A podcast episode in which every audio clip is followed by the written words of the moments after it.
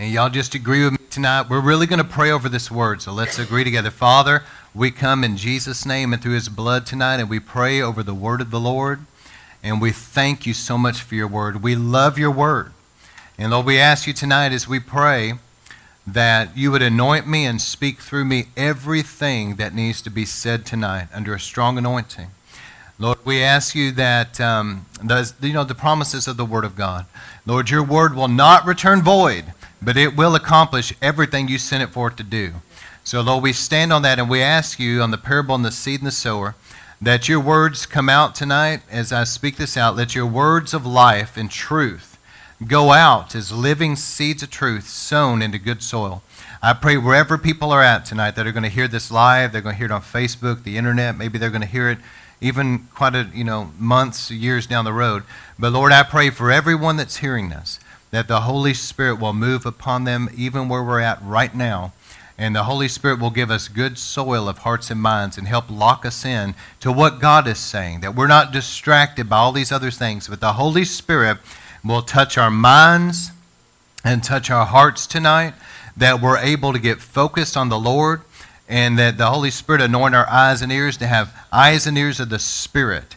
And Lord, I pray that this is going to go out and be living seeds into that good soil, watered by the Holy Spirit, take root, grow, and produce a hundredfold harvest of eternal fruit that remains until Jesus comes.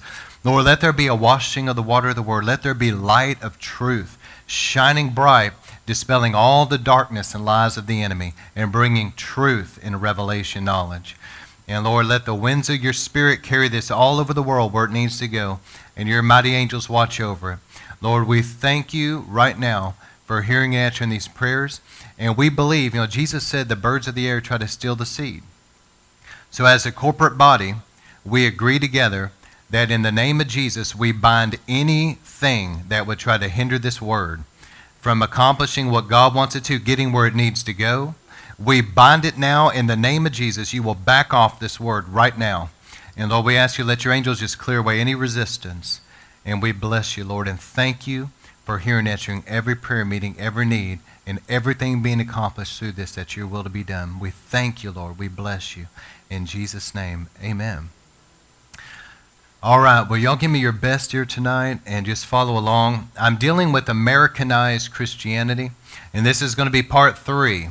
And the aspect of Americanized Christianity is because when you look at the book of Acts and you really read the life of the early church, and then you look at the contemporary American church, it seems like there's a pretty big difference, okay? So I'm trying to deal with some different controversial subjects that will help everybody think about things maybe from a way you've never thought of it before. Because how many of you guys know when you grow up in a certain culture, that seems normal to you until that's challenged, see? And there's, there's an Americanized culture in Christianity that seems so normal, but we kind of need to challenge a few things. There's some wonderful things, but there's also some things that are just not good. And so we need to let God challenge some things, and I want biblical book of Acts Christianity, the way Jesus operated, the way that his early church operated, and that's how that, that's what I want to see today. All right, so as I get into this, I'm going to be dealing tonight with the President Trump controversy. And we've got the midterm elections coming up, so please make sure you get out and vote. So I'm going to go through this and deal just with different categories of subjects that I feel like need to be preached. Now, this is primarily going to be to those that have a biblical worldview. You understand that not everybody does, okay? So, those that have a biblical worldview are going to understand this, and this is really going to help you. Even people that don't, maybe you want to know what is the biblical point of view about some of these things. We'll deal with that. But I really wanted to share this. I felt God wanted this to go out before the midterms and, and just get out there and help a lot of people. The body of Christ really needs some teaching in these areas because it seems to me that a lot of people shy back from talking about it because it is controversial. So let's just go ahead and go for it, right?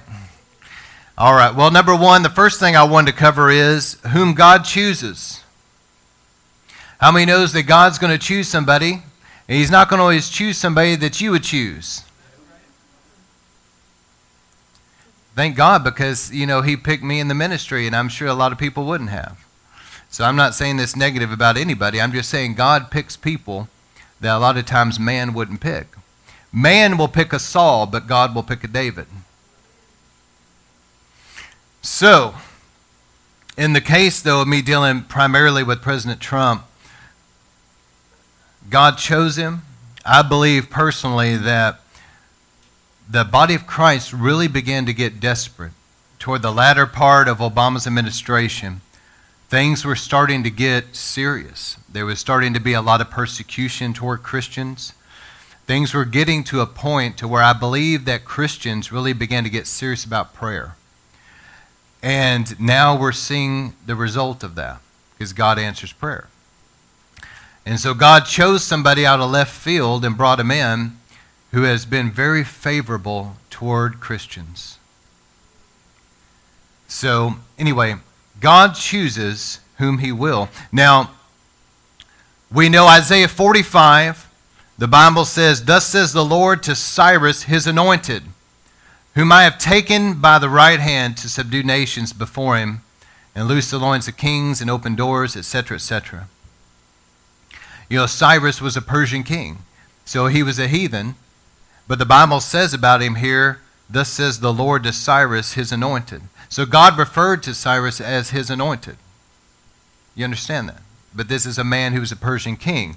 Now, this was a prophecy that was given far before Cyrus was in power, obviously. And um, there's some Jewish literature that states that when Cyrus came to power, that there was some priests that came with the scroll of Isaiah and showed him his name in there. Wouldn't that mean something to you?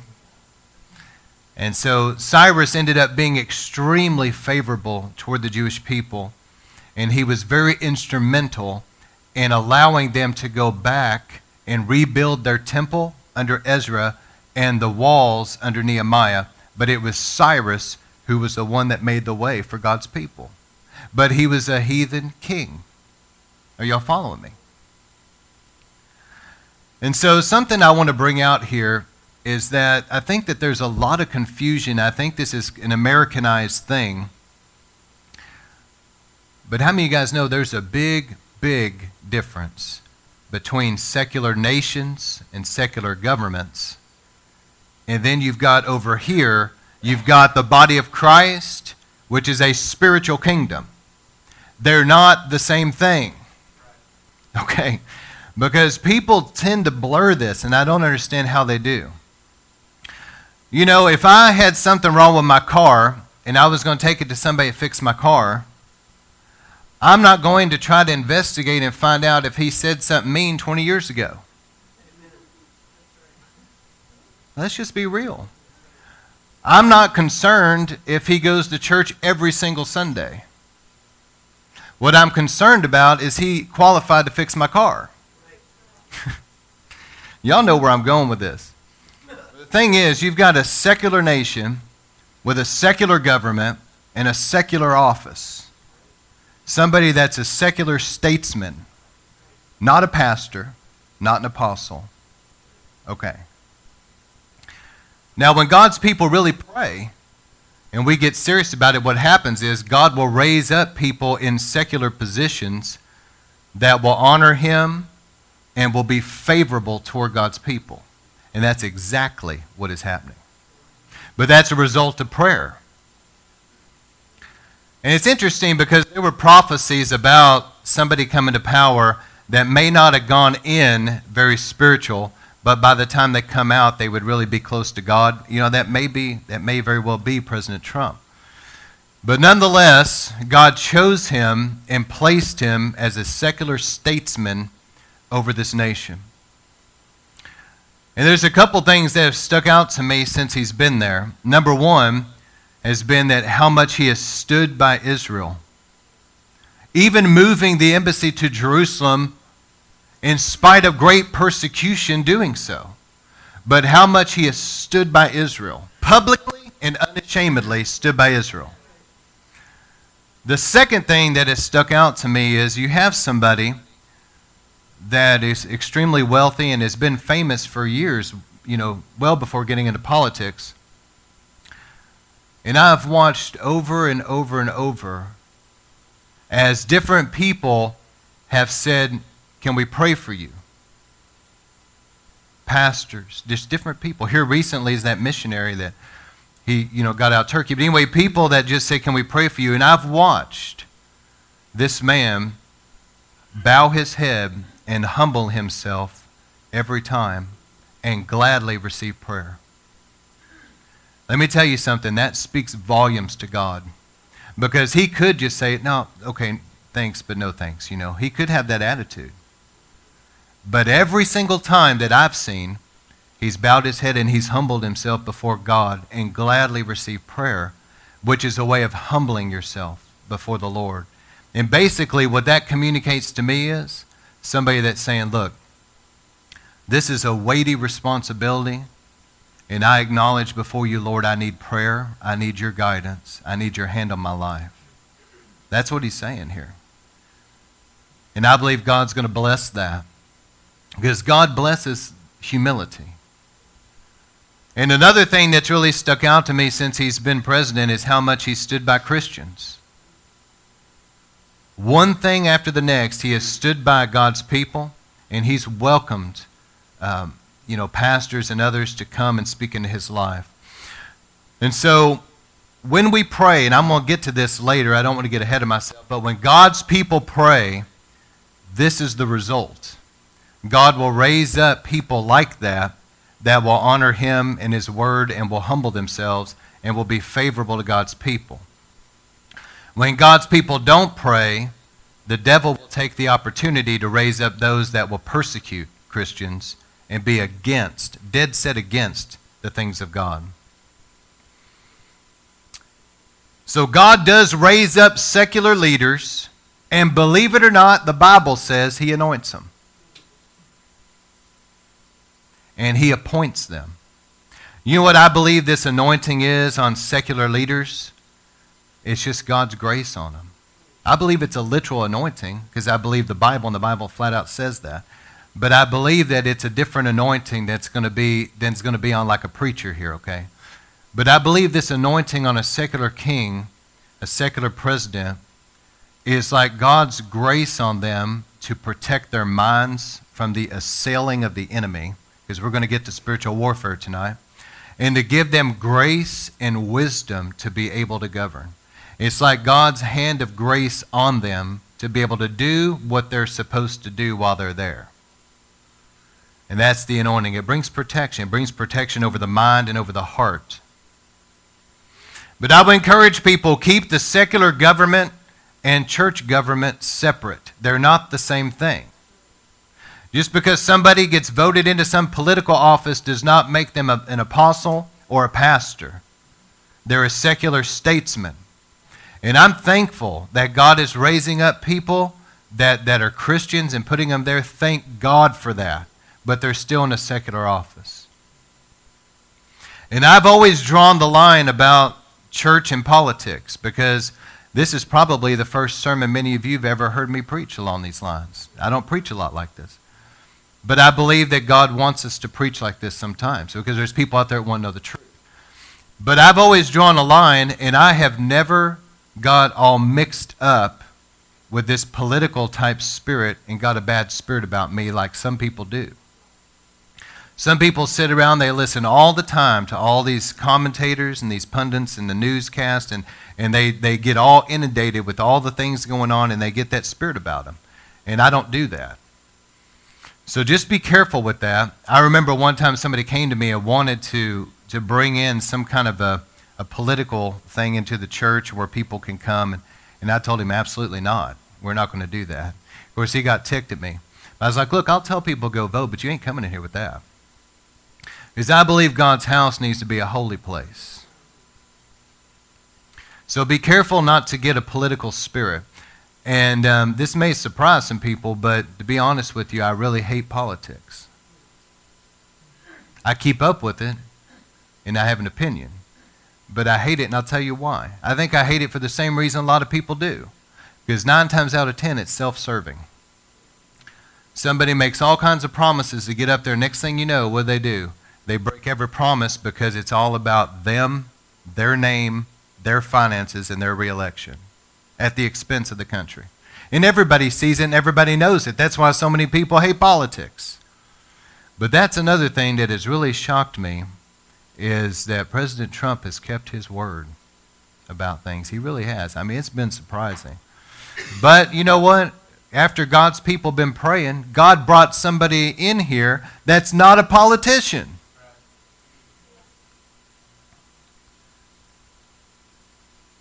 But anyway, my first point I wanted to make was just that God chooses people, He anoints them, and He puts them in secular positions to do what He has them there to do. And how we need to make sure and keep, you know, the secular governments and the church two, two different entities. I believe our founding fathers wanted government to be separate from the church, but they also wanted government to honor God and to honor God's word. How many believe that? But they wanted it to remain separate because they didn't want government to come in and start trying to control the church. They saw that through Roman Catholicism, and they saw that even through Protestantism with Queen Elizabeth and all that in England. So they didn't want that here. All right, the next point I want to make is this understanding spiritual warfare. Ephesians 6:12 Our struggle is not against flesh and blood.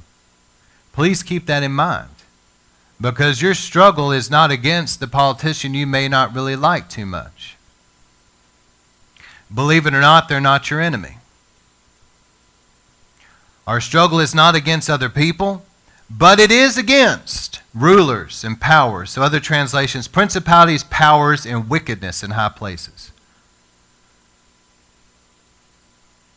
Once I get to some things here in a moment, this statement will make sense. It may not too much at this point, but America is facing some of the highest level forces of the enemy that you could imagine assailing this nation. And I'll explain why here in a moment, and I think that you'll understand.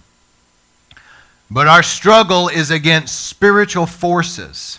And let me tell you that from a biblical worldview, which I believe, and all of you believe, that there are angels and demons. There are fallen angels out there, and there's good angels. And I'm telling you that these fallen angels, these principalities, this wickedness in the heavenlies, they are very powerful beings, and they're trying to influence world politics, not just America.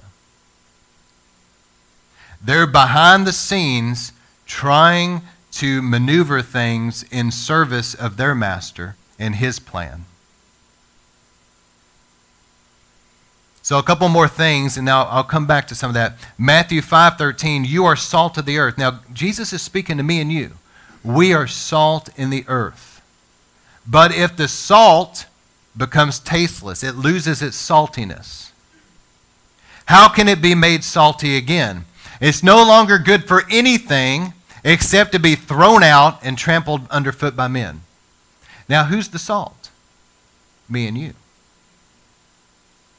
If we lose our saltiness, he says we're going to be thrown out and what? Trampled underfoot by men. Now, let me explain that for a moment. Jesus says that we're salt and light. Light has to do with you being a witness. When you guys go out like tonight and you share your faith with somebody, you're being a light. You're telling them about the gospel. That's being a light. But being salt has to do with being a prayer warrior and an intercessor. Let me explain it this way. So God looks down and he sees the Dallas Fort Worth Metroplex where we live, and let's say there was absolutely no Christians here. So all you had was a bunch of heathen living in sin all the time. How many knows that would be like a foul odor going up before God? It would be like a really bad taste in the mouth, if you will. But when you've got in Dallas people, powerful churches that pray, and you've got intercessors and prayer warriors that are sprinkled throughout Dallas Fort Worth Metroplex, God looks down, and no longer is it just something that's distasteful, and no longer is it something that's foul, but these intercessors, these prayer warriors, these praying churches, It's like sprinkling salt on the place. Now, there's like a fragrance that's beautiful coming up to God of their prayers and intercession for their region. So instead of judgment coming, instead of, of principalities and powers just being able to do whatever they want to do, because of the prayers of God's people, God begins to restrain the forces of hell. The area now has like a beautiful fragrance before God. And so now the outpouring of the Holy Spirit comes. Harvests begin to come in. Do you see? God's wanting us to be salt, but the only way we're going to be salt is by really praying.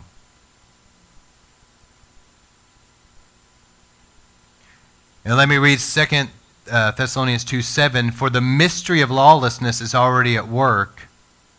Now, how many knows that we're seeing that even right now, lawlessness? But that's the end times, and that's another subject for another day. But only he who now restrains will do so until he's taken out of the way. God has, without really getting into the depth of this, is end time prophecy, okay? And I know that. I know what that's talking about. But I just want you to see that God restrains things.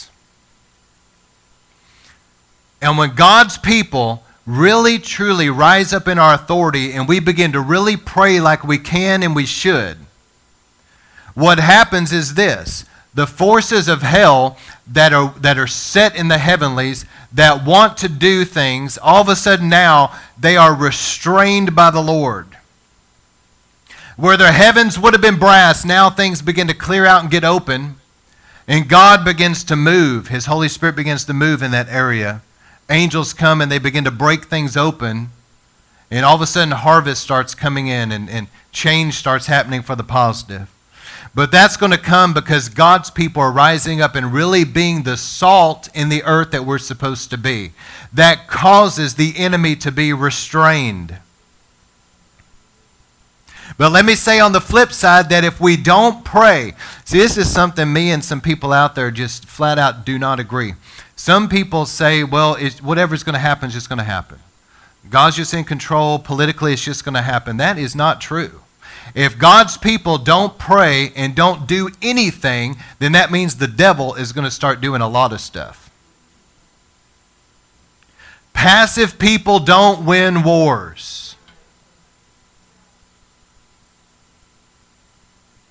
And what happens is when God's people are not salt and we're not praying at all, here's what's going to happen Satan will begin to raise up wicked people and place them in positions, and they will begin to pass wicked laws. And they will begin to try to shut the mouths of Christians. They will begin to try to do away with the Word of God, remove it from society. And pretty soon there's a persecution that begins to come against Christians. And you know what's happening here is that salt lost its saltiness. Now it's being thrown to the side and trampled underfoot by men. Are you seeing what I'm talking about? So, salt has got to keep its saltiness by being what we're called to be in society. If we stop being the, the force of prayer that we're supposed to be, pretty soon, wicked men are going to be trying to trample us underfoot. And I believed if God's people hadn't prayed like they've been praying, that this election back in 2016 would not have happened the way it happened. And I guarantee you that if it didn't, if Trump was not elected and Hillary got it, I guarantee you that the persecution against Christians would be at an all time high in this nation in our entire history because it was heading that way. We all saw it. It all this so called controversy about the fact of there being a a Christmas manger, and you weren't even supposed to be saying Christmas anymore. In, in, in America, that has such a Judeo Christian heritage. You see, there was an Antichrist spirit that was beginning to gain ground here. It's still at work, but there was a momentum that because of God's people praying, God heard us. And He set His hand against certain things at that election. And He grabs somebody over here in left field that's not even a politician and jerks him into power, anoints him, and now things turned because there's somebody there that's favorable toward Christians.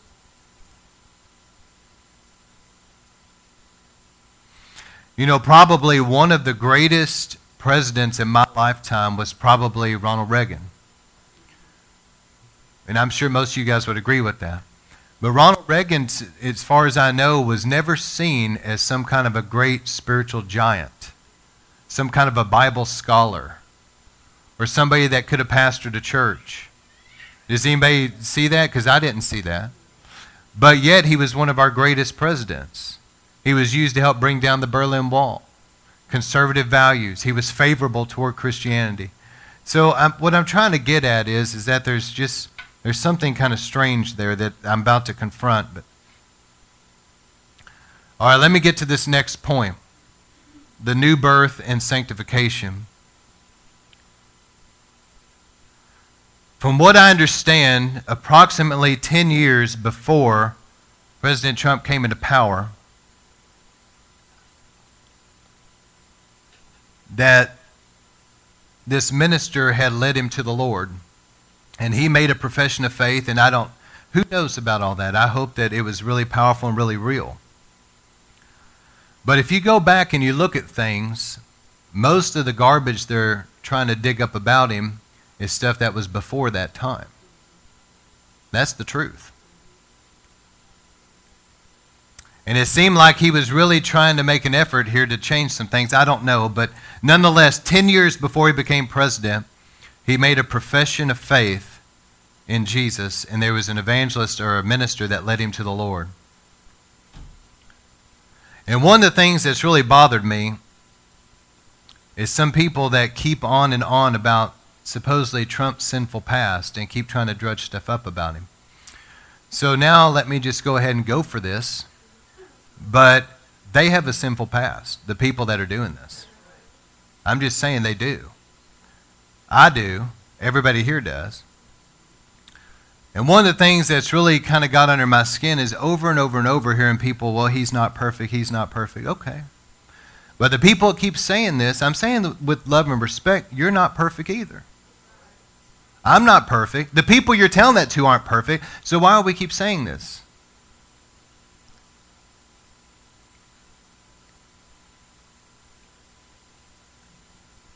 A lot of that stuff they're trying to dig up goes before his profession of faith. Remember that. Because all of us have a sinful past. You know, once you accept Christ as your Savior, that certainly does not mean you're perfect. As a matter of fact, for the first several years, God's probably going to be cleaning you up from this, that, and the other. Because He did me. And I know many other people that I've pastored. It took time. How many of you guys would agree with that? The first several years, not one, but the first several years, the Lord really was sanctifying and purifying your life and convicting you of things and helping you to overcome your sinful past and helping you to break free from things. There's just been different people, and I'm talking about the religious community here. I know that those that are into politics and, and people that just simply don't like the president or whatever, I know that they're going to say things just because of political motives. I don't, I'm not talking, I'm talking about Christians here that are on and on about this. And there's different ones, and I'm trying to be very vague on purpose, but there's one guy that is just on and on about it. Now, how many of you guys would say that you honestly have never viewed Trump or any other president as being your savior? I never have. Okay, now why are people acting like. So, none of us view him as being some kind of savior. We don't think he's Jesus. Okay, he's just a secular statesman. And it's bothered me because this same individual has kind of had a history of coming across pretty prideful. And there was a time as a, as a Christian and in the ministry of even being rebellious enough to bring division in a very powerful move of God. That's all I'm going to say. But yet, this individual keeps on and on and on and on against the president being real negative. And I'm thinking, you know, all of us can look in our past and realize ain't none of us perfect. But see, here's what I'm trying to get at. There's a religious spirit in that right there. You know what a religious spirit will do? It'll always try to bring up somebody's past. How would it feel to Christians to come here tonight and every week somebody in the church is saying, You remember what you did 10 years ago? And rubbing their face in it. You remember what you did seven years ago? You remember what you did 12 years ago? And just constantly trying to rub their face in it. That's a religious spirit.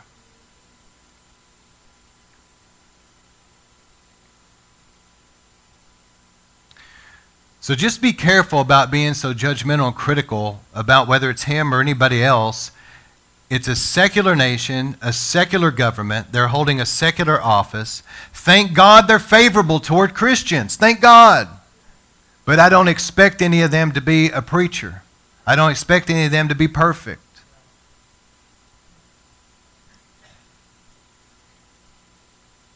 And be careful about the media brainwashing you, too. You know how the devil tries to manipulate people? Through their thoughts and their emotions.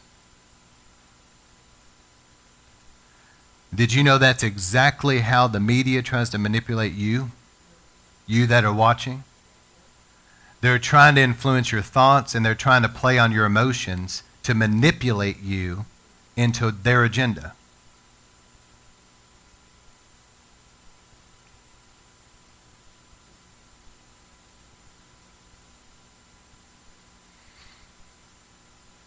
I remember people were asking me before, you know, back during the presidential election, before the elections were even done, there was still several.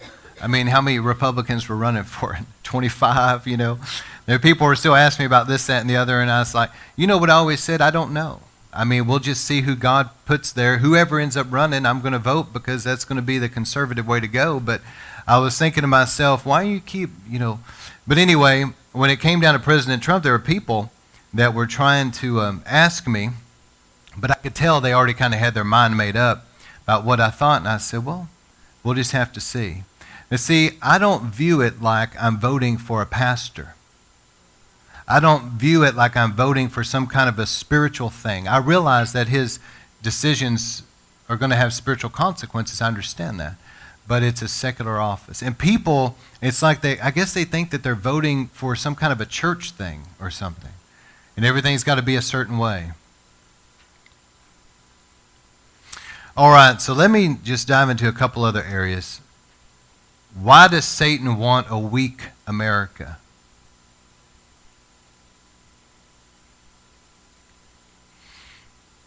I believe with all my heart that the devil literally wants the downfall and the destruction of America.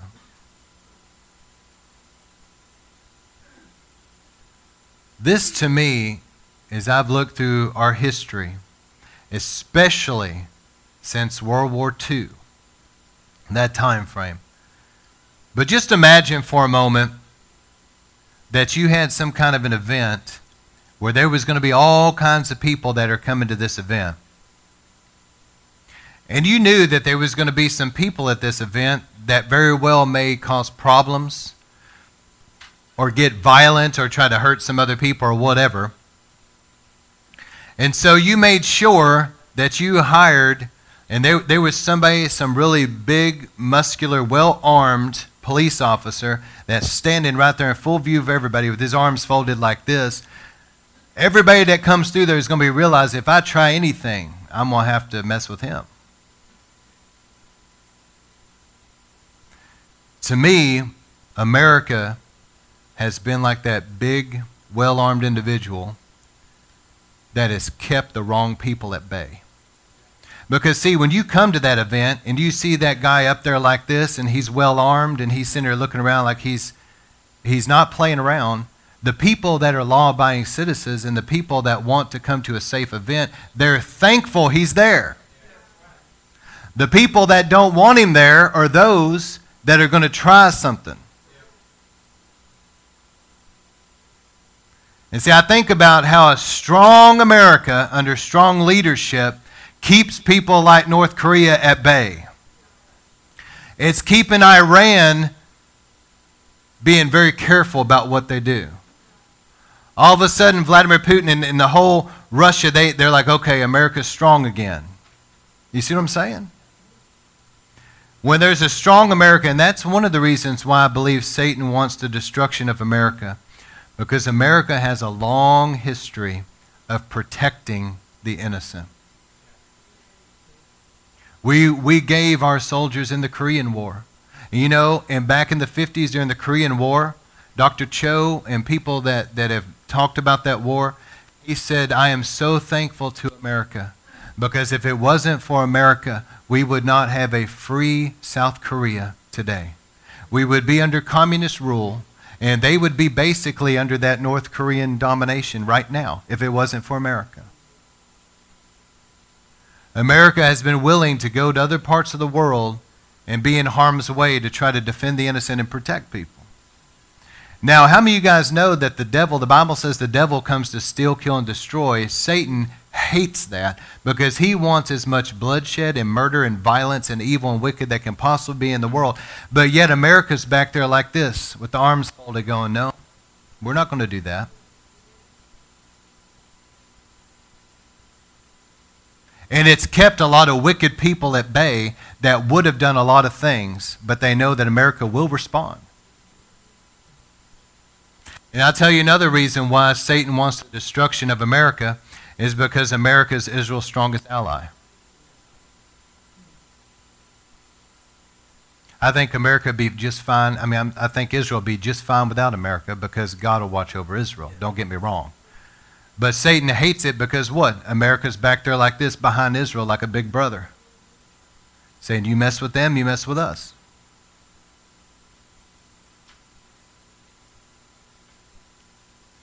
So let me just read some things in my notes here. America has been a restraining force for wicked dictators and international bloodshed. America has been a land of benevolence to the world. America has sent more aid than probably any other nation over the last several decades has fed third world countries and sent, and not just from our government, but even the missionaries that we've sent all over the world that have dug wells in other countries and, and gave all kinds of food and all kinds of benevolence. America has also been a place of great revival. America, more than any other country, has been a land of great revival. We have revival history in, in the days of Wesley Later in the days of Cane Ridge, and then Finney under the Second Great Awakening. We've had Azusa, we've had the, the, the revivals of the 50s, the 60s and 70s, in the 90s. Of course, that was more of an international, but we had the Great Brownsville Revival. But we have had, this has been a land of great revival. And what's happened is, is because of great revival here, just like at Azusa, the revival would hit here, but it would go all over the world. You understand, this is not an exaggeration. Every spirit filled Pentecostal revival movement all over the entire world right now today can trace its roots back to Azusa Street. What happened was people got baptized in the Holy Spirit, and whatever their tongue sounded like, whatever dialect, many of them felt, well, I'm called there. And so they would take Pentecostal revival fire to that nation, and it literally spread all over the world out of America. America has been a place where the gospel has gone all over the world. From this place, the gospel has gone through radio airwaves, television, now in the last couple decades through the internet, from America, literally all over the world. We have sent missionaries all over the world. So Satan wants the downfall and the destruction of America for these reasons, in my opinion.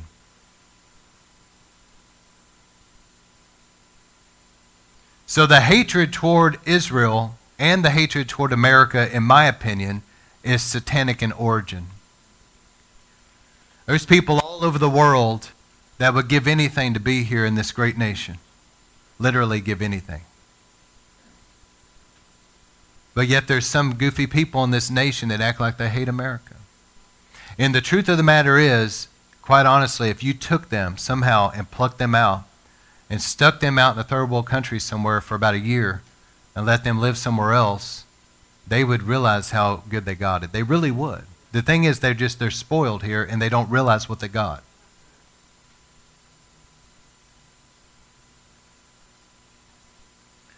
But Satan does want to bring America down.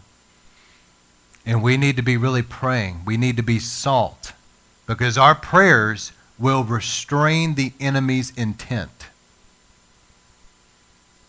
And I believe this because of the fact that America has been seeing such revival and it's affecting the world. And I believe that we're going to see another powerful move of God in America.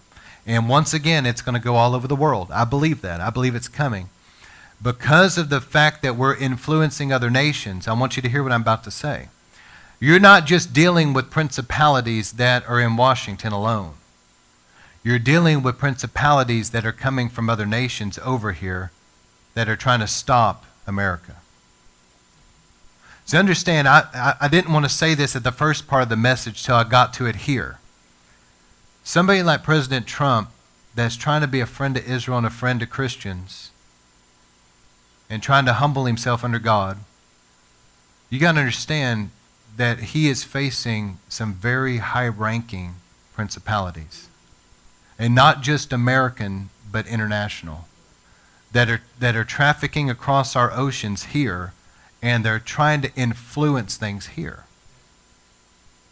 Because they know that a strong America hinders their purposes back in their nation. I'm saying all that to say President Trump is just a man, and we need to be praying for him because he needs God's protection. And here's the thing there's people that, that want him to fail and hate his guts. Well, let me give you a little parable here. All right. Let's say that there was a football coach, nice guy, you know, just an average guy. But there were people that just hated this man. And so they wanted, in every possible opportunity, to trip him up and make him look like a fool. These same people, their kids play on the team. Well, here's the problem they may trip that coach up and trip him up and trip him up and bring all kinds of confusion and problems and everything else. But here's the result they're going to lose one game after the next game after the next game. The kids that are there playing their hearts out are going to keep losing. So basically, because of the way they're doing that coach, they may hurt the coach, but they're going to hurt the whole team and take everybody down with them. This isn't the time to be hating the president and wanting him to fail because if he fails, it's going to affect the whole nation. We need to be praying for him and believing God to help him succeed because by him succeeding, it's going to bless the whole nation, and that includes me and you.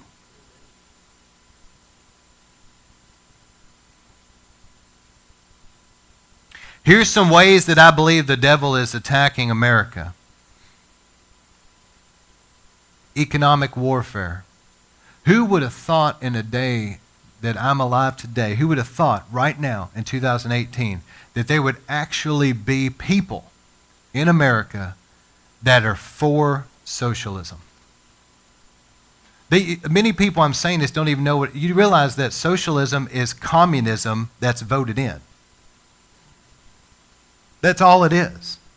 Let me say that again. It's communism that's voted in by the people. That's all socialism is. Who would have thought, because America has been a bastion of freedom and to the whole world like a light on a hill saying that, that freedom like this is what is best. And it is. That in this land, that there would be a movement of socialism. Understand what I'm saying here. You're not just dealing with ideals in a battle of ideas.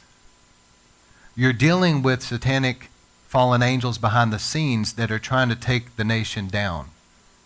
Because if America goes down, there's a lot of things the devil can begin to try to do all over the world that he cannot do right now. I'm hoping this sermon tonight's kind of eye opening about that. Because if America was gone, who's really going to restrain Russia and Iran and China and North Korea, just to name some. Not to mention others that would emerge. When there's a strong America, groups like ISIS disappear. I mean, you're dealing with some of the most wicked human beings. They're, they're slaughtering and torturing people and enjoying doing it on video for the world to see. And then we finally get a president in that's a, like a more of a typical American president, and he says, Well, we're not going to have that anymore. And they dropped right off, what was it called? The mother of all bombs. They dropped it on ice. It really was MOAB. They dropped it right on ice.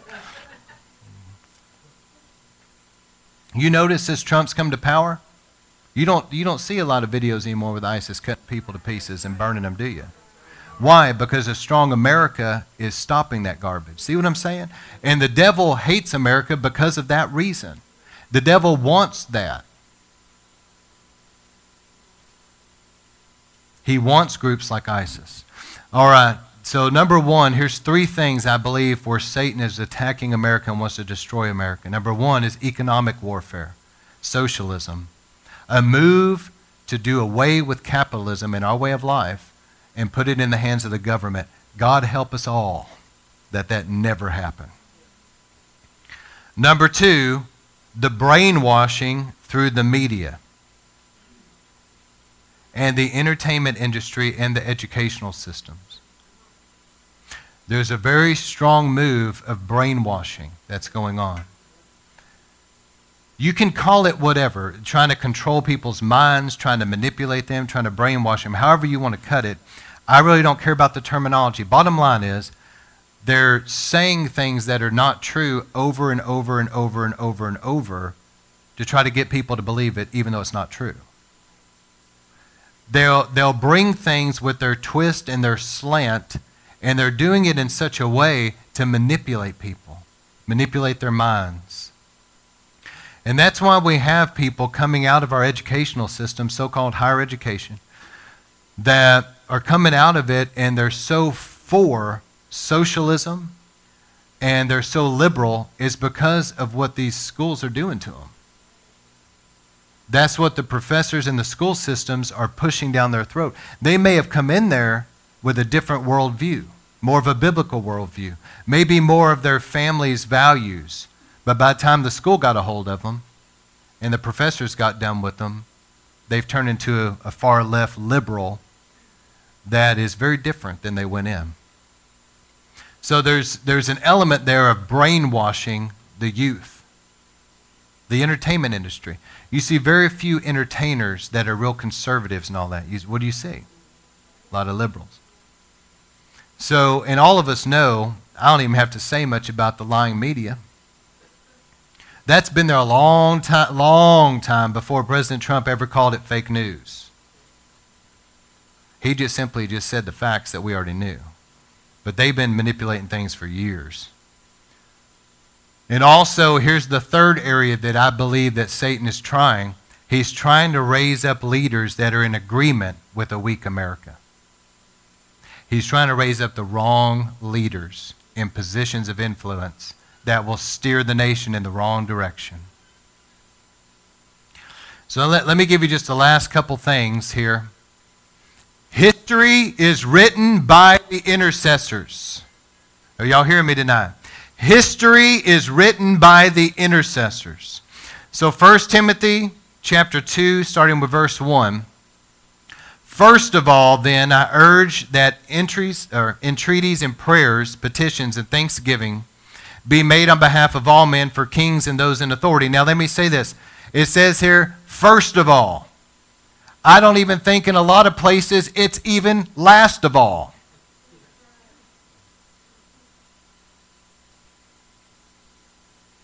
Because, see, Paul knew these rulers and leaders are just human beings with a sin nature. They're just normal people that are in those positions there.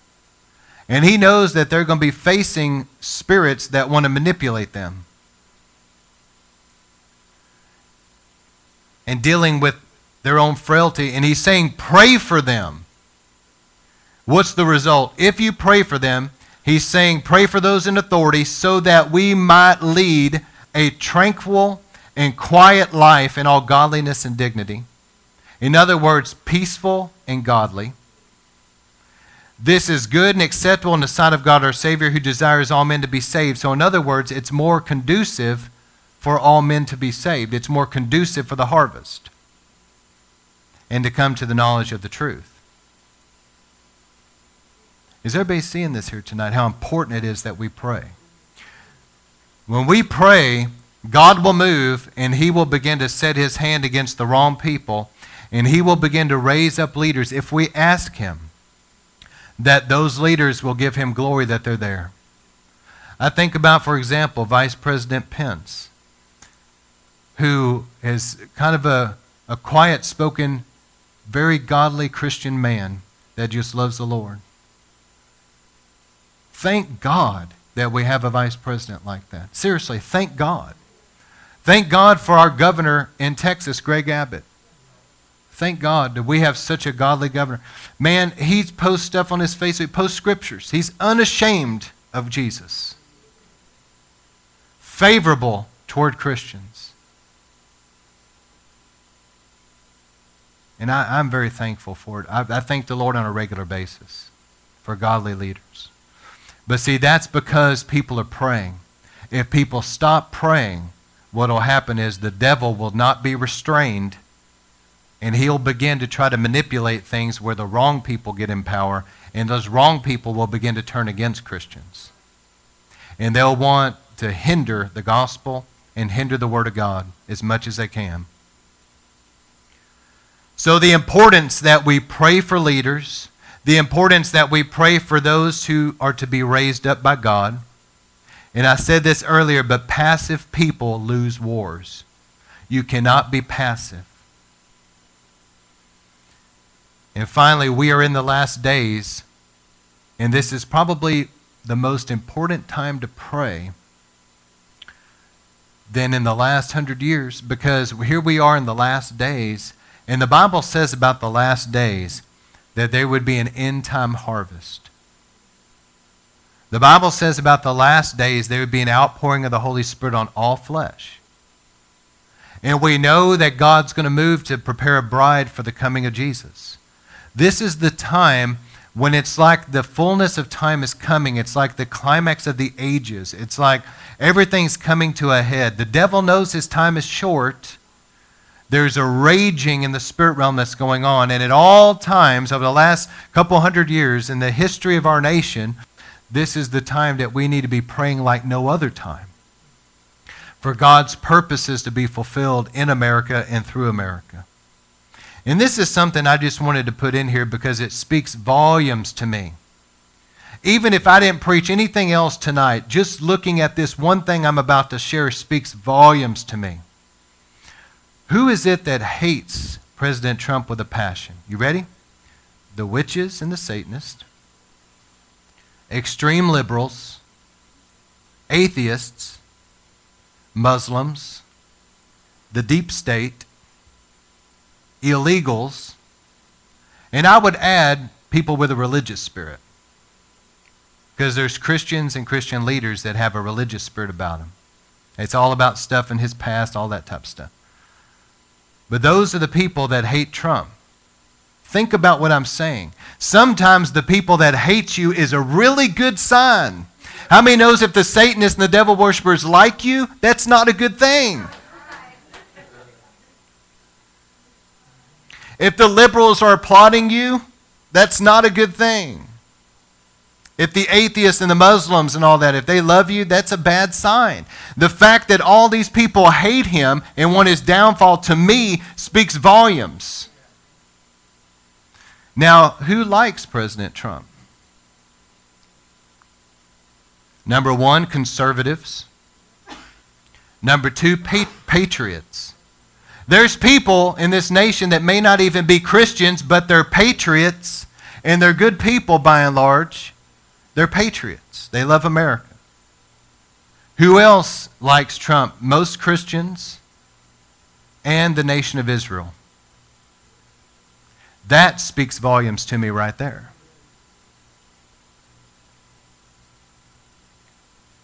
I remember seeing the Satanists marching down the street it's on video. The Satanists, the Satanic Temple, marching down the street. How much they hate President Trump, and he's going to ruin all of our lives. And here they go marching down the street. And I remember seeing the video thinking, man, praise God, these people hate him because that's a very good sign to me that the Satanists hate him.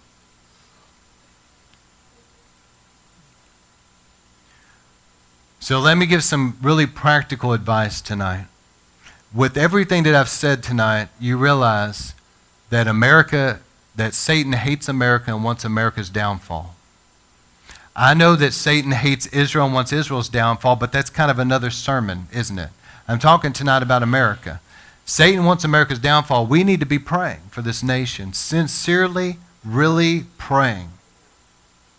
And I remember when Vice President Pence came, right after the election, he's on video saying these words. He's saying this. He's saying, please pray. And he quotes Second Chronicles 7.14. He said, if God's people will pray, they'll humble themselves and pray and seek God's face, God will forgive and he will heal the land. He said that. Our vice president quoted the Bible and was telling us in America, please pray. Because if we really pray, God will heal this land.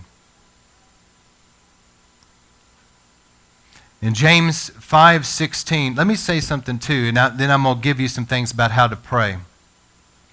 I remember back whenever 2016 the elections were, were getting close and the Republican nominees were would dwindle down from like I don't know 150 they started. I'm kidding, but down to about three or four. And I remember that I was praying about this, and the Lord spoke to me real clear, and He said that some of these I was looking at. He said that they would not have the ability to bear up under the pressure that they're going to come under. He told me that. And I remember when President Trump at the time, you know, Republican nominee Trump began to emerge, I felt that he would have the, the, the fortitude, if you will. And now, looking back over about two years, look at what he's had to bear up under. It's only by God's grace, and I'm telling you that the Bible says that God can anoint a secular king, a secular president for a secular office. And I believe God anointed him and put something on his mind, an anointing on his mind and his heart to protect him. Because he has had to bear up under some very vicious, hateful things. But he's had the fortitude to keep going and keep doing what he promised to do, even though he's had incredible resistance and some very vicious things. All right. So I know some people don't like him because of his he's brash, he's bold, he's blunt. But you know what? Those are the very characteristics I believe that's helping him to be able to gird up under and plow right through all the garbage he's had to go through. Do you see what I'm saying? Somebody that was more of a passive little guy, you know, kind of timid and didn't want to offend anybody, they wouldn't be able to do anything. It's going to take somebody that's going to come blaring through there going, we're going to do it whether you like it or not, you know, and just come through there like that. So it took somebody with that type of personality, that type of a fortitude about him. And somebody that, who knew that in all those business dealings where he had to play hardball and I'm sure he had to, to you know, rebuke some people and put up with some things and fire some people and do this and all that. Who knew that all through that time God was preparing somebody that was going to be a strong president one day? You never know. All right, so here's some things to pray about if you want to pray for our nation and pray for our president. James 5:16 in the amplified version it says, "The earnest, heartfelt, continued prayer of a righteous man makes tremendous power available, dynamic in its working." What a promise in the Bible. That if you will earnestly, with all your heart, really pray as a righteous man or woman, that it makes tremendous power available. Isn't that something? So here's 14 things. Number one, just as Vice President Pence stated, earnestly pray for revival. 2 Chronicles 7:14. Number 2, the five categories, if you put them together, I've taught many times in River of Life Isaiah 58, Joel 2. If you will humble yourself and pray and fast and give, especially to the poor, and consecrate your life, the Bible gives some tremendous promises there in Isaiah 58 of answered prayers, okay? But that's another thing. There's people out there that God's going to move on you to really humble yourself and pray and fast for this nation and pray and fast for revival. I, I thank God for the, the freedom we have and the prosperity and all that that we have. I thank God for that. But my primary concern is for revival in this nation. For God to pour out His Spirit and bring in a harvest of souls. Okay, that's number one. All right, and then the third thing I would say is pray for wisdom and grace for our leaders and peace in our nation. Pray that God give our leaders wisdom and grace, and also that we'll have peace and harmony in our nation. Is there's people that are always trying to stir up something, aren't they? Trying to stir up all kinds of racial tension, trying to stir up all kinds of uh, political fighting, and and here recently how uh, the liberals have been pushing to for, for public violence, basically, to attack people in restaurants and get in these po- uh, politicians' faces and threaten them and things like that. I'll tell you what, you know what that was? That was a Barney Fife moment. How many guys ever seen um, Andy Griffith? You remember how Barney tried to pull the gun out and it shot toward his foot, you know? That's a, that right there's a Barney Fife because here's what's happening.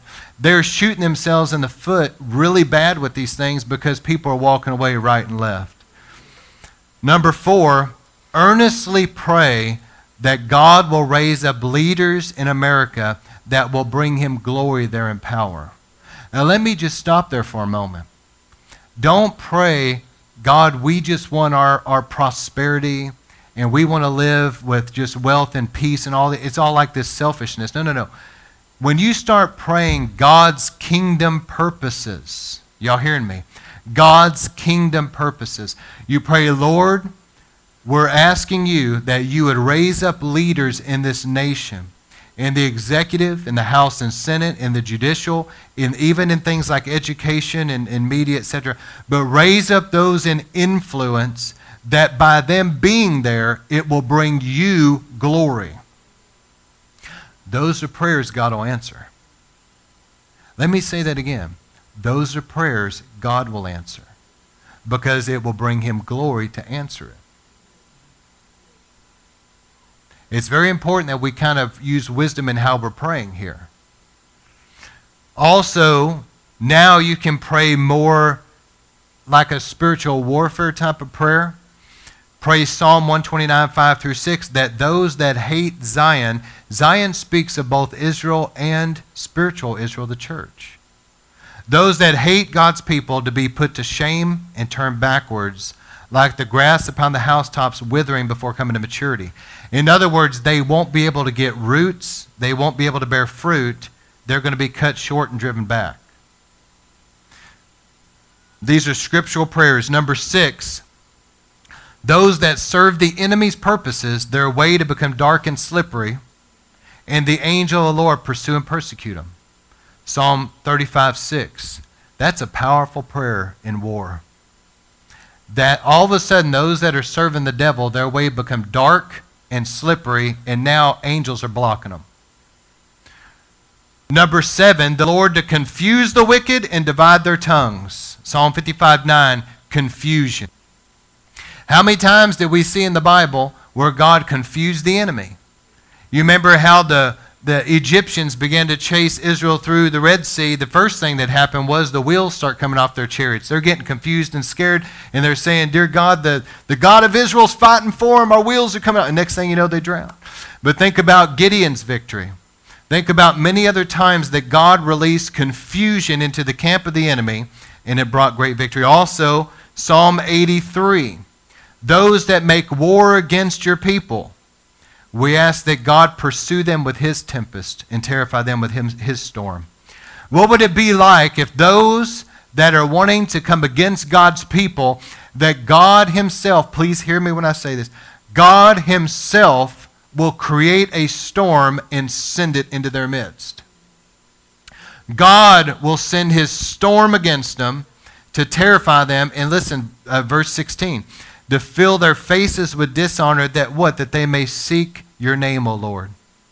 Let them be ashamed, dismayed, humiliated, and defeated. But why? That they may know that you alone, whose name is the Lord, you're the most high over the earth. So God's heart is not only to stop them, but that they might come to know him. Number nine, confuse the tokens of the liars and bring a love for the truth. Those that dig a pit for the righteous will fall into their own trap, but the righteous escape. These are scriptures I'm giving you. How many knows when you pray the Bible, it's powerful? Number 10, confuse satanic counselors. There was a time when David had to flee from Absalom and he had his forces with him and and Absalom was back there and he had, you know, great wise counselors. There was one guy named Ahithophel that was brilliant.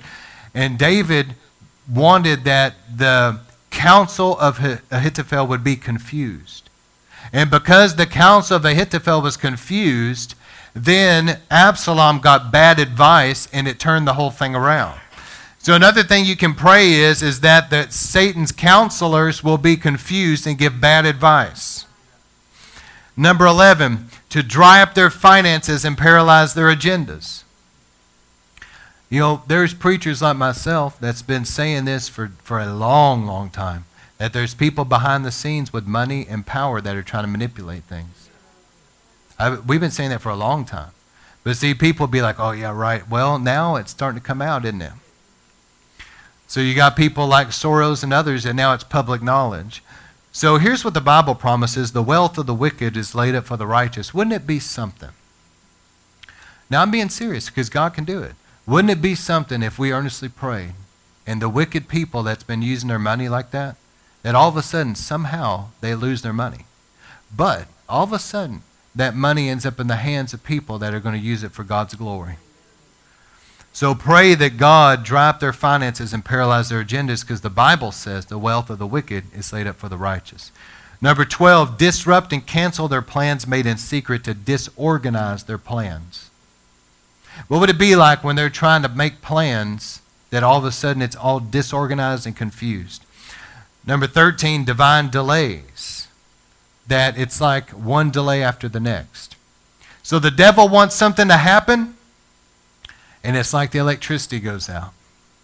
There's a traffic jam. There's inclement weather. This comes up, that comes up. This person couldn't make it. One delay after the next delay. I'm trying to give everybody tonight strategies.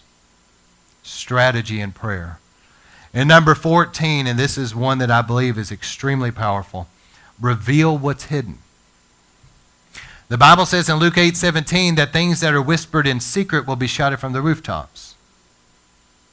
And I believe personally that was probably the one thing that really caused Hillary Clinton to not get elected more than anything else. There was a lot of things, but I really believe that WikiLeaks was dropping like nuclear bombs on her campaigning because every time things were coming out about her, things that were hidden, exposed, it did a lot of damage.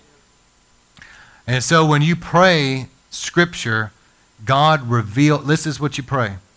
Lord, we ask you things the devil desperately wants to be hidden. Let those things be publicly exposed.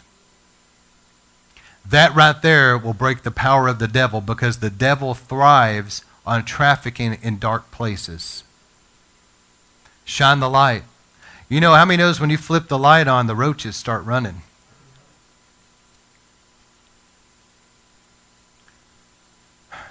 I know many of you feel like I do. And I'm thankful. I'm so thankful for America. You know, there's a lot of places that we could have been born and could have grown up. And America's a wonderful country. I thank God for being here. You know, and it grieves me when I, when I hear people that are so unthankful for what they have. Not only am I thankful that, that we live here in America, but even in America, Texas is probably the best state. well, it probably is, to be honest. But let's, let's not dwell on that. I don't want to offend too many people. But even in Texas, Dallas is one of the better places. Don't let me get started there. But um, I'm just thankful for what we have. I mean, America is a wonderful place, and, and I believe that God has great things for America. I really do.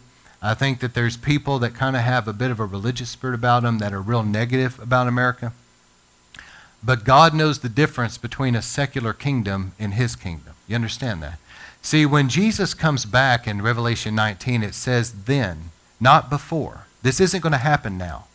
When Jesus physically comes back to the earth, then it says the kingdoms of this world will become the kingdoms of our Lord and Christ. He will become the king over all other kings, all other kingdoms. Right now, we're living where there's all these secular kingdoms, but God's kingdom is a spiritual kingdom.